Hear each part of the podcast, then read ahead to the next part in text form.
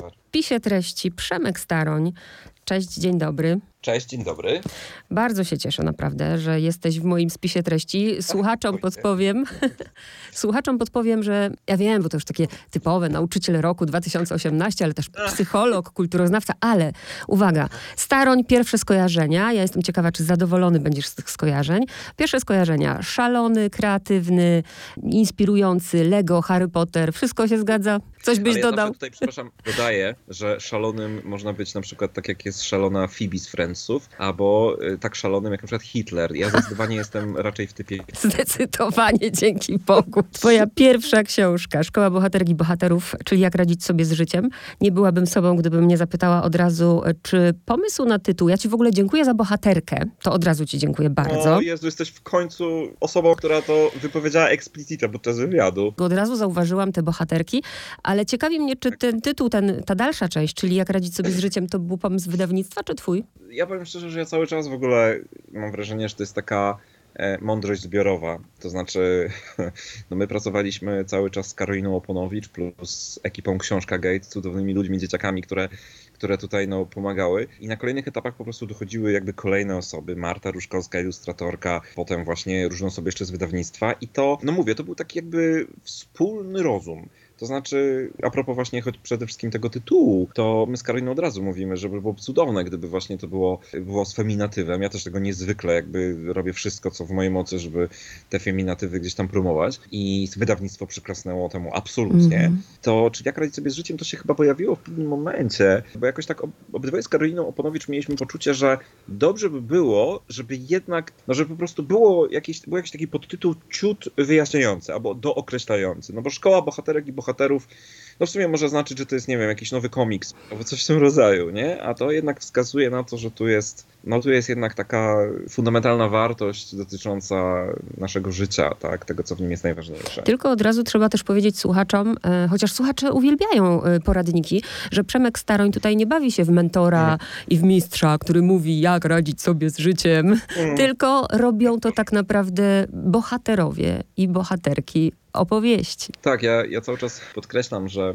rozpoznałem dość szybko w swoim życiu jakby swoją rolę. Ja jestem takim przekaźnikiem, taką stacją radiową, e, nie wiem, narzędziem, naczyniem, w którym jakby cała mądrość zgromadzona przez ludzkość, to taka mądrość naprawdę z naj, najwyższych lotów, taka serio, nie? Przez, jakby która, która przenika, przepływa, o tak to bym nazwał. Dlaczego? Dlatego, że ja w ogóle uważam, że człowiek, to się bardzo wiąże w ogóle z definicją filozofii, e, jak filozofowie przecież mówili w starożytności, że my nie jesteśmy mądrzy, my jesteśmy miłośnikami mądrości. I ja zawsze mówię, że jak człowiek zaczyna mieć takie poczucie, że on sam jest jakby ośrodkiem wiedzy, rozumienia świata i mądrości, sam on, no to niestety zaczyna się oddalać y, od rzeczywistości, od takiego prawdziwego w miarę jej ujęcia. E, Natomiast jeżeli zaczyna rozumieć, że partycypuje w czymś, w czymś takim dużo szerszym od niego, staje się takim, brakuje mi, o wiem, Hermesem, Mhm. który po prostu próbuje rozszyfrować, wiesz, ludziom e, różne teksty, znaczenia, ukryte symbole, no to jeżeli w tę stronę pójdzie, no to to jest zupełnie inna sprawa. I ja takim Hermesem się czuję od dawna. To też dlatego, że Hermes to jest y, ucieleśnienie mitologicznego typu trickstera, takiego przechery, a ja zawsze się dobrze czułem w tej roli, więc dodatkowo jeszcze. Ale chodzi o to, że Hermes naprawdę ludziom pomaga. Pomaga, bo tłumaczy sensy. I tak naprawdę to jest moja rola. Ja z jednej strony jakby biorę na warsztat mądrość zawartą w opowieściach, ponadczasowych, które, które po prostu no, pozwalają ludzkości przetrwać od stuleci czy tysiącleci, a z drugiej strony biorę na warsztat drugą latarnię, oświetlającą mroki, czyli naukę. I one jakby symbioza ich, można powiedzieć, jest w ogóle czymś ar- arcydoskonałym. Od razu cię nazywam swoją bratnią duszą. Y, Bardzo O. się cieszę, że tacy nauczyciele są. Chciałabym powiedzieć, że jestem niewiele starsza od ciebie, no bo niewiele, 7 lat, ale pamiętam jak pracowałam w szkole. Pierwszy rocznik to był, słuchaj, 80 właśnie 9. To była moja pierwsza klasa. To dzisiaj są, mają po 30 lat, mają swoje dzieci. I pamiętam to. Moja siostra jest z 89 roku. O, i pamiętam, jestem ciekawa, co powiesz o mojej metodzie pedagogicznej, która wtedy, słuchaj, wtedy była, y, też zaraz ci od razu zadam to pytanie, mm, kontrowersyjna dosyć. Pamiętam, jak zadałam uczniom, wiadomo, że oni tam nie przeczytaliby, ale żeby się chociaż orientowali, o czym jest pani Bowary. No i kiedy, słuchaj, weszłam na lekcję i patrzę, mm, już po minach, nauczyciel od razu wie po minie, że uczeń nie przeczytał. No i masz do wyboru, co, powstawiać wszystkim szmaty, czy coś zrobić. I pamiętam, że wtedy zastosowałam taki chwyt, dokładnie ten, który ty robisz w tej książce. I mówię tak, zrobiłam taką groźną minę i mówię, ale słyszeliście, co się stało, nie? A oni od razu, nie, co? A nie, nie mogę wam mówić, bo to by było jeszcze, że nauczyciel roznosi. I rozumiesz, i opowiadam coś jako taką plotę, nie? Jako plotę gigant. I opowiadam im treść pani Bowary. I oni wszyscy już są rozpaleni i nagle wszyscy, i co, i co? I ja wtedy, i mm, wiem, że nie przeczytaliście, nie? Bo opowiedziałam wam właśnie panią Bowary na tej zasadzie. I wiem, że oni mogą tysiąca rzeczy nie pamiętać, ale tą panią Bowary będą pamiętać, bo się, rozumiesz, punkt zaczepienia. Oczywiście, że polonistka 20 lat starsza ode mnie powiedziała, że to jest w ogóle y, boli serce i w ogóle i tak dalej, ale właśnie ty to robisz. Sięgasz po to, co jest im najbliższe. Sięgasz po Władcę Pierścieni, po Harry'ego Pottera, po Gwiezdne Wojny, po Avengersów, to, czym oni żyją. Ja się w ogóle bardzo cieszę, że spotkałem Brotnią Duszę, bo jak powiedziałaś o tej plocie, to to jest po prostu... Ja w ogóle, znaczy ja rzeczywiście podobne rzeczy robię, ale nigdy nie zrobiłem czegoś takiego i uważam to za arcydoskonały pomysł, który z chęcią wykorzystam. Korzystaj. Odczekać oczywiście, bo jeszcze na przykład ktoś teraz słucha i będzie się już spodziewał, więc muszę to bardzo sprytnie zrobić, e, ale to jest naprawdę doskonałe i to jest dokładnie to, co jest istotą przekazywania jakiejkolwiek wiedzy. Zainteresować, pokazać związek z życiem, e, w jakikolwiek sposób. E, byle, żeby to było dla człowieka czy młodszego, czy starszego, takie powiedziałbym, lubię to słowo relevantne, żeby miało znaczenie. Ja nie zapomnę tego, jak e, kiedyś na Zakonie Feniksa, to, była i, to było jedno z pierwszych zajęć międzypokoleniowych, byłem od kilku lat, mamy zajęcia międzypokoleniowe z seniorami, z seniorkami, to jest w ogóle doskonałe. I pamiętam, jak opowiadałem o filozofii George'a Berkeleya, no to był taki dosyć ciekawy filozof, który mówił esse est percipi, czyli istnieć to być spostrzeganym. No nie jest to jakby takie, nazwijmy to najprostsze coś, e, bo to się wiąże z tym w ogóle takie cała myśl, że, że świata nie ma tak naprawdę i no nie ukrywam, że miałem pomysł, żeby zrobić to w sposób taki ciekawy, natomiast uprzedziła mnie tak de facto e, jedna z naszych seniorek, pani Teresa. Pani Teresa w takich wielkich kolczykach, w czerwonych włosach, absolutnie cudowna osoba. Jak ona usłyszała to zdanie, istnieć to być spostrzeganym, to ona nagle podniosła rękę i mówi, jej, to jest, to jest tak, tak mądre, nie? A ja mówię, no, ale w jakim sensie teraz? Ona mówi, no bo zobacz, zobaczcie, jak ja na przykład wracam z zakupami do swojego falowca i widzę, że siedzą koleżanki na ławce, no i jakoś tak mnie nie zauważają. Ja mam wrażenie, jakbym, no jakbym nie istniała. To jest mega, bo dzieciaki, dzieciaki w ogóle się śmieją, ale w takim mega pozytywnym sensie. Bo jakby dla nich to jest wow, że na przykład człowiek, który jest na emeryturze, no przeżywa w ogóle takie rzeczy bardzo podobne jak oni i tak. też robi im takie, takie connection, nie? I po prostu od tego wiele razy już zresztą mówiliśmy e, sobie takie różne rzeczy, e, takie żarciki powstawały nawet, nie? No bo tam w tej filozofii Berkeleya jest tak, że no jednak ten świat jest dlatego, bo, bo jest taka istota, która go cały czas spostrzega, mm czyli mhm. Bóg, nie? I, I, w pewnym momencie na przykład coś tam sobie, nie wiem, mówimy, mówimy, mówimy. Ja w pewnym momencie mówię, oczywiście to jest totalna beka, mówię, oj, chyba przestanę na ciebie patrzeć i wiesz, jak to się skończy. A ten ktoś mówi, no, proszę mi tutaj nie grozić, ja mam Boga po swojej stronie, nie? I wiesz, no i to są właśnie takie rzeczy. To jest tak samo jak na przykład na zajęcia o Leibnizu przynoszę ciasteczka Leibniz, tak? tak. herbatniki. To są wszystko te takie motywy. Tak, wiesz, że, że jak teraz z tobą rozmawiam, to tęsknię za szkołą, od razu bym się wyrwała. No przecież starożytni już to wymyślili, opowiadali sobie świat poprzez mity. Ty sięgasz po te współczesne mity, ale muszę zadać to niewygodne pytanie. I tu nie o to chodzi, żeby, żebyś teraz narzekał, ale żebyś powiedział szczerze. Ponieważ kiedy ja pracowałam w szkole, przyznaję się bez bicia, pewna część, nie wszyscy oczywiście, nie chcę wrzucać wszystkich do jednego worka, ale pewna część nauczycieli bardzo, bardzo nie pochwalała moich metod pedagogicznych. Ja chcę wiedzieć, jak to wygląda u ciebie. No tak samo. To znaczy, no ja powiem krótko, że to jest tak, ja zawsze z, jak z dzieciakami rozmawiam, to czy w ogóle z kimkolwiek, to mówię, że ludzie, to nie jest żadne odkrycie Ameryki, bo to w sumie jest dość logiczne, ale tak to jakby uwypuklam, że e, ludzie którzy nas znają, mogą reagować na trzy sposoby na nas. E, w sposób negatywny, pokazują, że nas nie lubią, pozytywny, bądź też obojętny. W ogóle tak jakby jesteśmy i to jakoś nic, nic jakby nie robi nam. I ja mam tak samo. Ja mam ludzi, którzy, no powiedzmy, nie wiem, bardzo mnie lubią i cenią. Są ludzie, dla których pewnie jestem no, po prostu jakiś taki przezroczysty i są też tacy, którzy mnie bardzo nie lubią. Mówię o tym dlatego, że krytyka y, to jest w ogóle bardzo ciekawe takie zjawisko jakby w naszym społeczeństwie. Bo krytyka, jeżeli płynie do mnie, to ona nie, to nie jest krytyka konstruktywna, która by. Bo krytyka konstruktywna ma na celu przede wszystkim to, żeby ktoś naprawdę lepiej coś zaczął robić, żeby też w jak największym komforcie się o tym dowiedział. Czyli jeżeli ktoś chce kogoś konstruktywnie skrytykować, to bierze go na stronę, mówi: Słuchaj, ja mega doceniam Twoją pracę, ja absolutnie nie myślę, że czegoś czepiam czy coś. Natomiast myślę sobie, że rzeczywiście to można by, chyba można by jakoś inaczej zrobić. Coś w tym rodzaju. Natomiast mhm. ja, ja takich rzeczy, no ja oczywiście czasami od moich przyjaciół słyszę, pewnie to jest super super, no ale wiem, że są przyjaciele. Natomiast no, jest masa osób, y, które na różne sposoby negują. To nawet nie tylko moje metody pracy, ale w ogóle, no jakby po prostu ja jestem dla nich jakby takim ciągłym, taką zadrą wokół. Natomiast ja zresztą w książce o tym napisałem, że człowiek, który hejtuje drugiego człowieka, który go tak krytykuje cały czas, oczywiście niekonstruktywnie, obgaduje, plotkuje, jakąś formę nawet takiej przekierowanej, nie wprost agresji stosuje, czy to są plotki, unikanie i tak dalej, to to jest de facto człowiek, który wiesza sobie samemu kartkę na szyję. Mhm. E, mam coś do ciebie, tak, bo sam mam ze sobą problem, bo przypominasz mi o czymś, czego ja nie chcę pamiętać, może uświadamiasz mi, że ja nie żyję życiem autentycznym, nie realizuję ambicji, a ty to robisz, zazdroszczę ci i tak dalej. Kiedy my sobie uświadomimy to, jest dużo łatwiej. I ja powiem szczerze, właśnie tak mam, że ja, ja naprawdę, no ja jestem też przede wszystkim z wykształcenia mojego pierwszego jestem psychologiem. Jakby ja czasami w sensie słyszę pytania pod tytułem e, ojej, to ty pewnie mnie analizujesz, jak ze mną rozmawiasz. Ja mówię, a płacisz mi za to? I nagle, e, ja mówię, no tak mi nie płacisz, no to nie analizuję cię, wybacz, no ale nie lubię jakby, wiesz, roboty po godzinach za darmo. I ja jakby, no to jest takie oczywiście mm-hmm. no, żartobliwie, natomiast tak zupełnie serio, ja mam możliwość bardzo szybką przełączenia się na coś takiego, że po prostu jakby ja nawet nie muszę się o tym zastanawiać, ja po prostu widzę, tak? Ja widzę człowieka, jego zachowania jakby błyskawicznie, jakby pewne rzeczy stają dla mnie jasne. No i, no i powiem szczerze, że no tak, no jak ja, ja się spotykam, a, a regularnie się z czymś takim spotykam, E, są takie osoby, które czasami w ogóle mam wrażenie, że one swoją tożsamość budują jakby na mnie, w sensie, że jakby, jakby w ten sposób, że albo próbują być zupełnie inne niż ja, albo na przykład cały czas gdzieś tam ich życie się gdzieś tam kręci w taki sposób wokół mnie, żeby mi dowalić. I ja tak jakby myślę sobie, Boże Święty, no współczuję im, no, no bo to jakby, no jeżeli tak, no to co? I o to chodzi. Ja staram się uczyć tego, zresztą w książce to wyraźnie też pokazuje, cytuję na przykład Pilcha, mhm. E, który mówił upokorzeni upokarzają, to upokorzeni upokarzają, to ranieni ranią.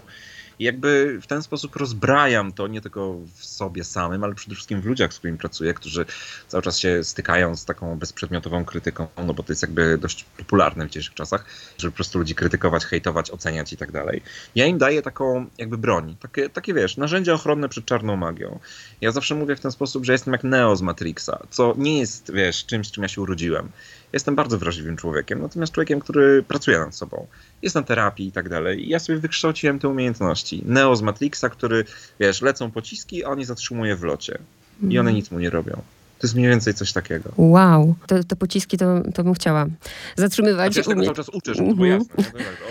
Ja to czuję. Ja się nawet zastanawiałam, dlaczego ty napisałaś tę książkę. Po pierwsze, bo musiałeś, bo się chciałeś tym podzielić, a po drugie robisz taki niesamowity miks i to czuć i widać, że tu jest ta cała twoja wiedza właśnie kulturoznawcza, psychologiczna i jeszcze literaturę w to wplatasz, bo załóżmy, weźmy sobie rozdział, co się stanie, jeśli wyjdę przed szereg. Zawsze na początku się bawisz kontekstem, bądź to literackim, bądź filmowym. Później jeszcze odwołujesz się do konkretnych przykładów, czy z życia swoich uczniów, czy swojego życia i jeszcze do tego mamy słowniczek. Y, wła właśnie akurat w tym rozdziale zaburzenia obsesyjno. Także każdy rozdział jest tak zbudowany. Zro zrobiłeś taki miks świadomie. Absolutnie. I ja też się bardzo cieszę, że ja generalnie to tak zbudowałem, że na przykład ja wprowadzam tego bohatera na zasadzie takiej, że wiesz, że po prostu pokazuje problem, nie? Mhm. E, no bo to, to, to budzi taką uwagę, nie? Że ojej, ten bohater ma problem, z czym się też można zidentyfikować, i z mhm. bohaterem, i z problemem. I ja wtedy zaczynam o tym, żeby mówić i ja jakby rozwiązanie tego bohatera często prowadzam później, e, że tak powiem, tak jakbym już finalizując historię. Oczywiście nie w każdym rozdziale tak robię, ale się staram właśnie iść w ten sposób. Czasami są e, rozdziały, gdzie, gdzie jest ewidentnie więcej niż taki jeden pierwszoplanowy bohater czy bohaterka. Mhm. Natomiast jakby, wiesz, no, to jest właśnie dla mnie to, o czym ty mówiłaś z tą plotą, tak? Że to jest, wiesz, to tylko działa na zasadzie, na zasadzie takiej ploty. Mm-hmm. Że, że ej, wiecie co, słuchajcie, no był taki Percy Jackson. Jezu, no miał takie problemy, w ogóle nauczyciele go tam w ogóle nie ogarniali, dostawał źle, złe oceny, wylatywał ze szkół, nie? No i człowieka to porusza i potem można sobie gdzieś tam płynąć. Ja sobie nie wyobrażam, na przykład, y, zresztą zawsze to mówiłem, stawać i ludzi pouczać bo to ma taką wartość jak, no nie wiem, próba e, przelania wody przez sitko. Znaczy w sensie, że sitkiem z jednego garnka do drugiego. No sorry, no po prostu to jest tak jakby coś zewnętrznego. To tak w ogóle jakby, ja często zresztą ludzi pytam, mówię, słuchajcie, ile osób zmieniło swoją postawę, swoje przekonania tylko dlatego, że im cały czas marudziliście, żeby to zrobili. Mm. Tak naprawdę, tak głęboko. A już nie mówiąc o tym, ile osób zmieniło swoją postawę dlatego, bo byli zastraszani czy upokarzani. To, to tak będzie zupełnie ta droga. Bardzo ważne jest nieść światło mądrości, ale trzeba to robić umiejętnie, e, więc no... No, dla mnie też uczysz, naprawdę uczysz, bo niby się tego uczniowie uczą w szkole, ale nawet nie wiedzą, że się uczą. Tak jakbyś tak. pokazywał, tak jakbyś pokazywał, jak czytać w ogóle te opowieści, jak je rozumieć, bo oni czytają i nie rozumieją. Zresztą ty nawet w którymś z rozdziale mówisz, że, że Baśniobór czy Gwiezdne Wojny to jest to jest współczesna mitologia, to się niczym nie różni. Oczywiście. Tylko dlatego się nie, nie cierpią mitologii, bo jest tak jak to właśnie Justyna Słuchecka z tyłu napisała, bo jest stempel ministra. Szkoda, a mitologia jest cudowna, prawda? No, ale oczywiście dokładnie to chodzi. Przecież ja generalnie ile razy pamiętam, no miałem takie sytuacje, że słyszałem ucznia, który przeżywał, że musi iść na sprawdzian nauczyć w ogóle mitologii greckiej, nie? I ja myślę sobie, Boże Święty, jak mi jest ciebie szkoda. I wszystkich takich uczniów, mm. bo no, w, w ogóle jakiekolwiek przymuszanie kogokolwiek do czegokolwiek, to jest po prostu strategia najprostsza, żeby komuś coś obrzydzić. I ja czasami w ogóle tak się zastanawiam, czy to nie jest trochę tak, że na przykład jest jakiś taki, że to jest wiesz, taki paradoksalny spisek, nie? Właśnie tych wszystkich ministrów, że oni tak sobie tylko mówią, że będziemy robić te wszystkie sprawdziany, wymagać i tak dalej, żeby te dzieciaki po prostu obrzydziły się szkołą i potem po tej szkole zaczęli robić coś zupełnie innego. Ja nie wiem, może to o to chodzi. Tak nie, myślę, że o coś innego, ale nie będę mówić głośno o co. Ale wiesz co, akurat jak powiedziałeś, e, już ministerstwo tutaj się pojawiło, no to dzisiaj mamy taki ważny dzień. Przecież mamy ministra edukacji od dzisiaj, który nosi twoje imię. I pomyślałam, że słuchaj, może to jest taka dobra zapowiedź. Może kiedyś to Przemysław Staroń stanie na czele Ministerstwa Edukacji. Wiesz co, znaczy ja powiem szczerze, że mi tak wiele osób mówi właśnie, mówi, słuchaj, to już jest tak blisko, a tak daleko. Przemysław, ale po prostu ktoś zupełnie tego. No wiesz, no to jest ciekawe dla mnie i jakby tym bardziej dlatego, że KUL, jak zostałem nauczycielem roku, jestem absolwentem KUL-u i naprawdę zdobyłem tam świetne wykształcenie, no ale jednak czasy się zmieniły i KUL, który był kiedyś ostoją wolnej myśli, no niestety, ale y, jakby przestał. I jak ja zostałem nauczycielem roku, to oni się zaczęli mną strasznie chwalić na socialach, na stronach. I widziałem, jak ktoś mi w komentarzu podesłał informację, że jestem gejem. Mm-hmm. I zniknąłem natychmiast zewsząd. No, natomiast dzisiaj w poście Katolicki Uniwersytet Lubelski się chwali ministrem Czarnkiem. Więc jakby znowu, tak, ja mówię, no, no okej, okay, no sobie świetnie wieszacie tę kartkę na szyję i mimo, że to w człowieku budzi takie poczucie bezsilności, to z drugiej strony ja cały czas ludziom mówię, mówię, słuchajcie, ale zobaczcie, to jest tak jak w kryminałach Agaty Christie, daj mordercy mówić ja zawsze ludziom mówię, dajcie głupcom działać, bo znaczy nie chodzi o to, że nie sprzeciwiać złu, to nie w tym rzecz, tylko jeżeli już my zrobimy wszystko i nie mamy już wpływu na to, żeby coś zmienić, tak realnie, że na górze, to po prostu laissez-faire, pozwólcie mm. działać. No i wtedy no właśnie. Jak ja sprawdziłam, że mm, Przemysław Czarnek jest dwa lata starszy ode mnie, to się złapałam za głowę, bo myślałam, że 20 lat jest starszy. Że to prawie no. moje pokolenie, no ale no nie, no nie wiem, nie oceniajmy, zobaczymy jak to będzie. Kiedyś nawet nie raz, nie dwa zdarzyło mi się być w środowisku nauczycieli, którzy mówili o tobie. O Boże. I uwaga, no tak jak właśnie powiedziałeś, nie, że jest tak, że cię lubią, jest tak, że cię nienawidzą. I padło coś takiego. Ja jestem ciekawa, co ty byś powiedział takiemu sfrustrowanemu nauczycielowi. I było tak no, jemu to łatwo zostać nauczycielem roku. E, jak on sobie filozofii uczy, on się może bawić. Jakby on tak miał podstawę programową z języka polskiego, to on by zobaczył, jakby sobie poszalał. No, tak, ja to słyszę regularnie. Więc ja, ja mówię bardzo krótko, że jakby po pierwsze to, jakim sposobem są wybitni nauczyciele, także nauczyciele roku, którzy uczą przedmiotów, załóżmy ścisłych. Danusia Konatkiewicz, która jest chemiczką, mhm. E, Marek Golka, który jest fizykiem i e, ma totalne sukcesy olimpijskie. Darek Kulma, Wiesiu Wodarski, matematycy. Tak dla przykładu tylko. Dlaczego taki Krzysiu Chojecki, który prowadzi pistację, ma mega oglądalność i on, nawet chyba napisał ostatnio, że on w ogóle prawie nie stawia ocen. On w ogóle po prostu, on się skupia na relacjach dalej. Uczy matematyki. Pan Belfer, który uczy chemii i zmienia tym życia Ja mówię, że no, może najpierw się rozejrzyjmy, a potem oceniajmy. To jest jakby pierwsza moja odpowiedź. Druga, e, jeżeli ktoś mówi, że no, filozofii, no to też średnio wie, jakby z czym to się je. Bo częścią filozofii jest logika, częścią filozofii jest fi y, ta filozofia analityczna. Uczenie tego, no to naprawdę jest jak uczenie no, matematyki chwilami wyższej. I powiem szczerze, że no, w zasadzie filozofia jest matką wszystkich nauk. Matematyka jest ich królową, filozofia jest ich matką. Mhm. Więc tak naprawdę ucząc filozofii, ja się zderzam ze wszystkimi naukami. I ja niejednokrotnie tłumaczę różne rzeczy z zakresu chemii, fizyki, biologii, historii i tak dalej. No i w końcu słyszę właśnie podstawa programowa, ty się nie musisz wyrobić. No to ja wtedy ujawniam taki jeden drobny fakt, że e, nie mam lekcji filozofii w szkole takich y, stricte. Znaczy mam teraz no, z tym pierwszakami, co zamiast wokół, no ale to jest jakby taka raczej wprowadzenie do filozofii. To nie jest taka filozofia pod kątem przygotowania do olimpiady. Od 2014 roku co roku mamy olimpijczyków. Łącznie 49 osób. No trochę dużo, jak na szkołę nieolimpijską. Powiem wręcz rekordowo, jak pokazują no, różne statystyki. I co jest bardzo ważne, ja co roku z wyjątkiem tego, no bo teraz mamy pandemię i to w ogóle jest, wszystko stoi na głowie. Ale granie do tej pory co roku, ja od września do końca stycznia przerabiałem cały trzyletni program filozofii do szkoły średniej w pół roku. Więc jeżeli ktoś mi mówi, że się nie da, to ja mówię spoko, twierdź tak dalej, a teraz się przesuń, bo ja właśnie idę to dalej robić. Akurat ja cię rozumiem, mówisz to komuś, kto zaczął swoje studia od filozofii, nie skończyłam wprawdzie. Bo jeszcze a propos tego, że mówisz, no odsuń się, idę swoją drogą, a ja z kolei, y, jak omawiałam na przykład lektury, później zaczęłam się bronić na przykład tym, jak ona mówiła, nauczyciel, który nie omawia lektury cztery tygodnie, to jest zły nauczyciel. A ja mówię, no tak, no tak, no, omawiam po łebkach, nie? Tylko y, No. ci nauczyciele nie pamiętają, że po czwartej lekcji uczeń i tak już przez kolejnych 20 nic nie, nie myśli i nie pamięta, nie? Oczywiście, że tak. No właśnie o to chodzi, dlatego to w ogóle to jest jakby, znaczy no spoko, no jeżeli ktoś ma naprawdę taką potrzebę myśleć o tym, no to, to luz. Natomiast ja tutaj właśnie widzę niestety znowu jakby problem, no właśnie, problem ze swoim własnym poczuciem wartości, znaczy z poczuciem własnej wartości. E, No bo jak ja słyszę, że ktoś y, mówi, że trzeba omawiać przez 20 godzin, bo jak nie, to nie jesteś dobrym nauczycielem, to, to dla mnie to jest komunikat pod tytułem ta osoba buduje sobie wartość poprzez to, że ona przez 20 godzin to omawia, No tak, tak. ciężko pracuje. Ja absolutnie jakby podkreślam, że y, ja nie obciążam jakby tym nauczycieli tą krytyką w tym momencie i nauczycielek w ogóle, bo system jest tragiczny, jeżeli chodzi o pomoc nauczycielom, nauczycielkom, no bo nie mamy wsparcia psychologicznego, nie mamy superwizji, e, a to powinno być po prostu należy jak psu Micha, jak to się mówi, e, Tak. zwłaszcza w takich zawodach. Natomiast zawsze mówię taką zasadę, że człowiek ostatecznie jako jednostka może podjąć decyzję, co zrobić ze wszystkimi uwarunkowaniami, które ma w świecie.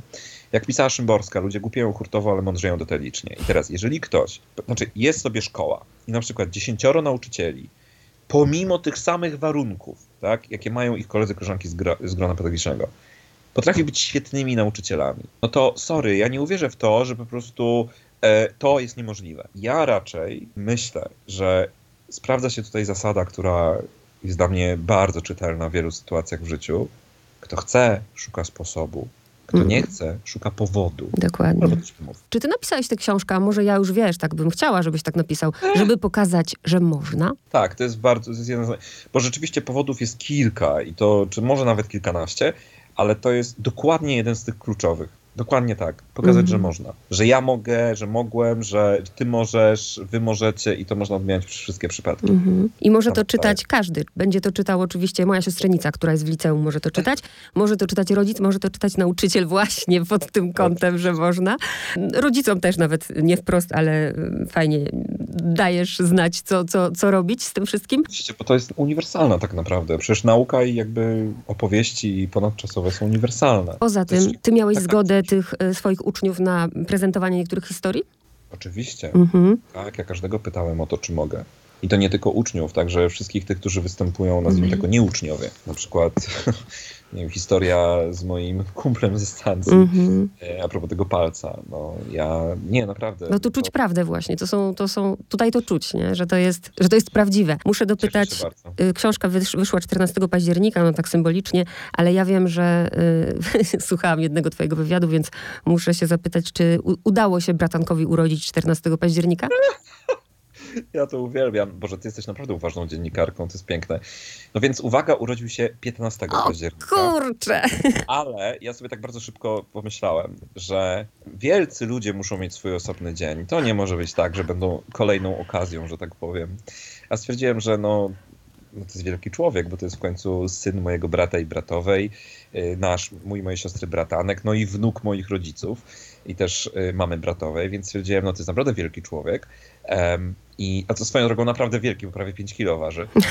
tego. Natomiast granie chcę powiedzieć, że moja siostra to też świetnie ujęła. Powiedziała, słuchaj, no on de facto się urodził, w, znaczy w sensie, e, no jakby ten dzień nauczyciela i te wszystkie okazje, to była wigilia jego urodzin. I ja sobie potem pomyślałem, że przecież rzeczywiście ja często tak myślę na przykład o rocznicy mojej Jędrka, która no, jest tak jakby i 13 i 14 października naraz. Ja mam świadomość, że, że, no, że ja operuję często dwoma dniami. I myślę sobie, no to dlaczego tutaj nie mogę? To wszystko właśnie, to wszystko jest w naszej głowie. Mm-hmm. Powiedz mi jeszcze, czy ty byś, może i głupie pytanie, ale je zadam. Na pewno ci nie życzę, żeby ta książka trafiła na listę lektur. Nie no, życzę ci bo nie pasujesz do systemu i bardzo dobrze. Uważam, chyba że system się nagnie i, i, i po prostu. Mm, tak, dokładnie też tak myślę. Tak. Że się nagnie, to wtedy spoko. To wtedy spoko, bo nie chciałabym, żeby z tej książki, no przypomina mi się rozmowa z Rafałem Kosikiem kiedyś, napisał świetny przecież Felix Netinika, jak to wyszło do, jako lektura i on się dowiedział, jakie sprawdziany nauczyciele robią z, te, z treści. On mówi, że kiedyś nawet wziął udział w takim konkursie i z kretesem przepadł, na żadne pytanie nie miał odpowiedzieć, bo mówi, w życiu nie pamiętam, a, sam o tym pisał, nie? Nie, to jest żenada, to jest w ogóle, w ogóle założenie, że człowiek czytając książkę ma generalnie zapamiętywać tak. na siłę jakieś rzeczy, to jest po prostu... Jaka serwetka ja upadła komuś tam, jakiego ja koloru.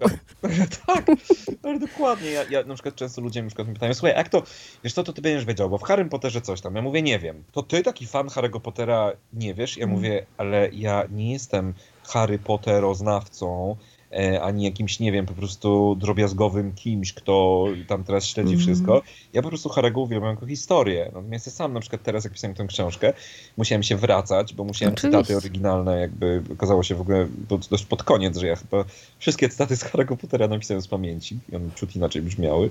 Sens zachowany, no ale jednak w książce to warto, żeby to było oryginalnie jakby. E, wiesz, i po prostu no, no w różnych sytuacjach nie pamiętam. Ale zobacz, jak od razu uderzają, nie? Ty jako znawca, nie? Od razu bach, żeby wbić tą szpilkę, nie? A, tak, tak, ale wiesz, no to jest, no jest niestety, no mówię, no jakby ach, my globalnie właśnie o to chodzi, tak? I stąd między innymi ta książka. My nie jesteśmy uczeni tego, co najważniejsze, nie jesteśmy mhm. uczeni mm. rozpoznawania swoich stanów emocjonalnych, e, kierowania nimi, dokonywania ich ekspresji, zarządzania nimi. I w końcu nie jesteśmy uczeni tego, jak to się ma do drugiego człowieka. To znaczy, że nasze relacje z drugim człowiekiem nabudowują się na naszej relacji z samym sobą. E, ludzie tego nie wiedzą, bo uczą się wszystkiego, tylko nie tego. Dokładnie. Jak w ogóle mają rozpoznać emocje bohatera, jak swoich nie potrafią rozpoznać? O, o, o, właśnie. Ja, to, to, ja też myślę, że nie psychologia jako przedmiot w szkole, ale właśnie nauka ym, emocji. To, to jest coś, co powinno po prostu być na pierwszym miejscu, nie? Tak, no bo to, to, to się do tego sprowadza tak naprawdę. Jakby w ogóle, jak ja sobie często myślę, to de facto no, no, no, psycho, jakby w sensie edukacja psychologiczna jest w dużej mierze edukacją o emocjach Zresztą no, jest taki w ogóle taki, taki interdyscyplinarny, e, interdyscyplinarna platforma badań, która się nazywa emocjonologią. E, ja jestem absolutnie jej fanem, wyznawcą i w ogóle, bo po prostu ja wiem, że emocje są kluczem do całej reszty. Mówiąc krótko, emocje trzeba się bardzo dobrze im przyjrzeć, nauczyć je ogarniać, żeby właśnie, żeby one nami nie rządziły.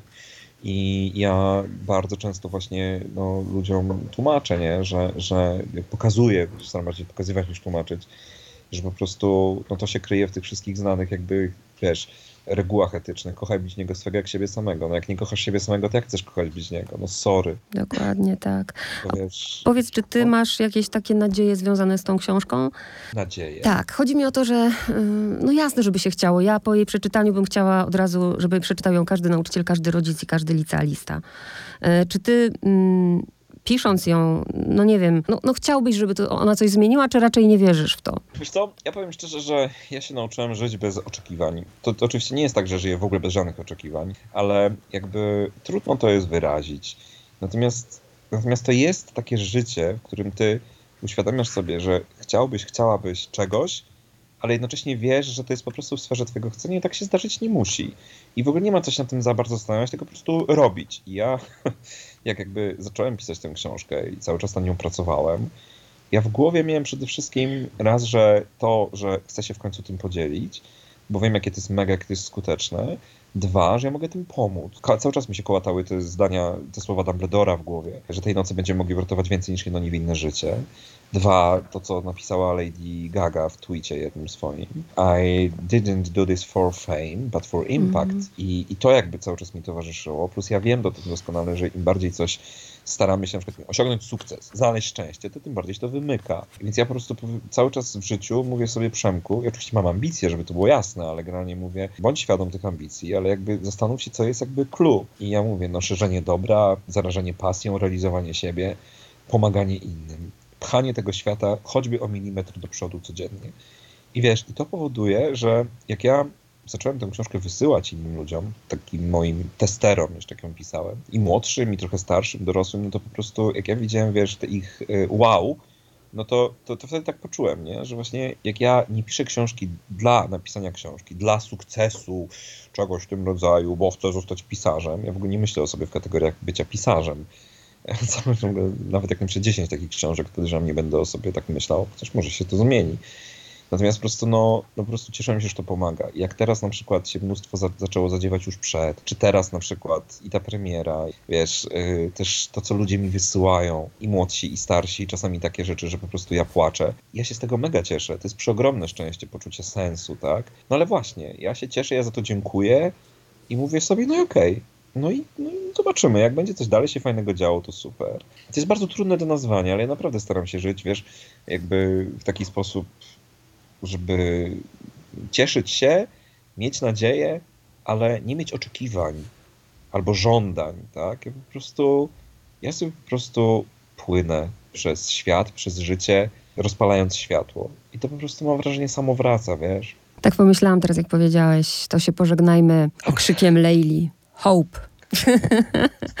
Przemek Staroń był moim gościem. Dziękuję.